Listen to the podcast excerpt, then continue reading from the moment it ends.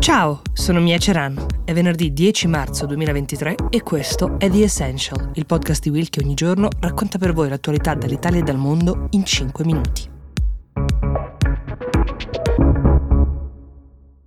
At Evernorth Health Services, we believe costs shouldn't get in the way of life-changing care, and we're doing everything in our power to make it possible. Behavioral health solutions that also keep your projections at their best? It's possible pharmacy benefits that benefit your bottom line? It's possible. Complex specialty care that cares about your ROI? It's possible. Because we're already doing it. All while saving businesses billions. That's Wonder made possible. Learn more at evernorth.com/wonder.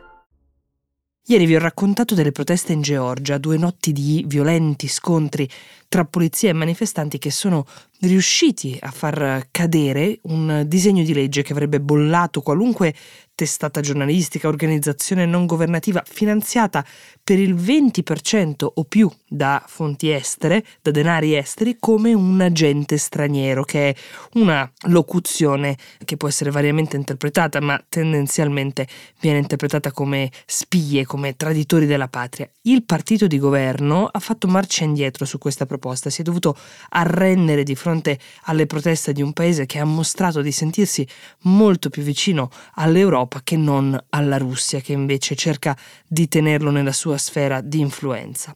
Ma queste proteste di cui vi ho parlato sembrano quasi poca cosa in confronto a quel che ormai da tre mesi sta accadendo in Israele, dove Benjamin Netanyahu, arrivato al suo sesto mandato alla guida di questo paese, grazie ad un patto stretto con una serie di partiti molto di destra, si confronta quotidianamente con proteste contro la riforma della giustizia che lui e questi partiti hanno proposto. C'è una cospicua parte del popolo israeliano che vede come una minaccia questa riforma, una minaccia all'assetto democratico del paese, se non addirittura come un bieco tentativo da parte di Netanyahu stesso di armarsi di una serie di strumenti per evitare delle condanne legate ad accuse di vecchia data, di corruzione non solo, che lo riguardano.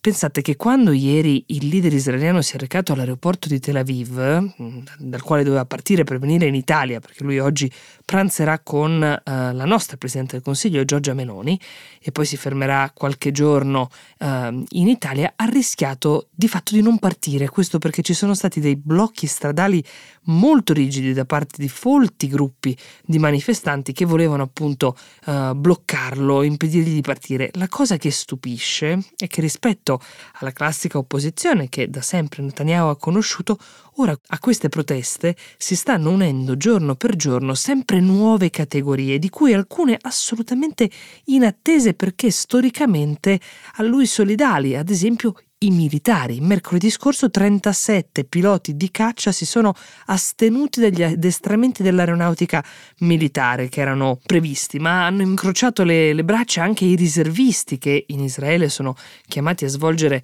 in realtà un ruolo molto molto importante anche in tempi di pace. Hanno scioperato alcuni dipendenti del Mossad, il servizio segreto israeliano. Mai successo.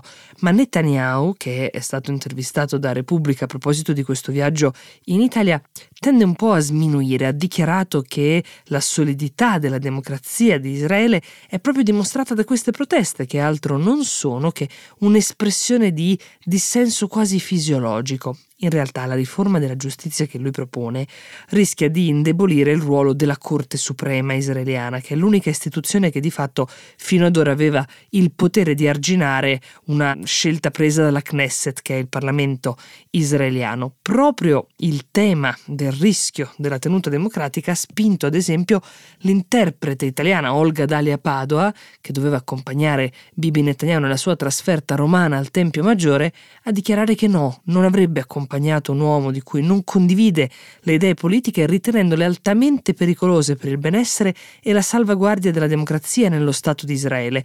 Non si collabora, ha detto, con chi promuove principi fascisti e liberticidi. Ad ogni modo, Netanyahu è a Roma con una missione dichiarata, quella di ampliare la collaborazione economica tra il nostro paese e il suo. Ha già lanciato diversi messaggi alla Premier Meloni, tra questi anche il fatto che Israele sia un paese ricco di diverse risorse, alcune sono ad esempio nell'industria dell'innovazione, che può essere un mercato interessantissimo per l'Italia, ma anche il gas naturale di cui Israele è ricco e che sarebbe interessante trovare un modo per far arrivare nel nostro paese. Poi sì, certo, oltre al tema economico c'è quello, anche questo dichiarato, della strategia politica internazionale. Parleranno con Giorgia Meloni dell'Iran, del rischio atomica e anche del fatto che nonostante queste buone relazioni bilaterali, all'ONU l'Italia abbia votato per ben 89 volte negli ultimi anni contro Israele invece di occuparsi, questo dice Bibi Netanyahu, di nazioni come Siria e Iran, dove il tema democratico ha ben un altro peso. Insomma, Netanyahu lotta e va perorando la propria causa, così come in patria anche all'estero. The Essential per oggi si ferma qui, vi ricordo che anche domani siamo qui con la puntata confezionata con i vostri suggerimenti e le vostre proposte. Io vi auguro una buona giornata e vi do appuntamento domani.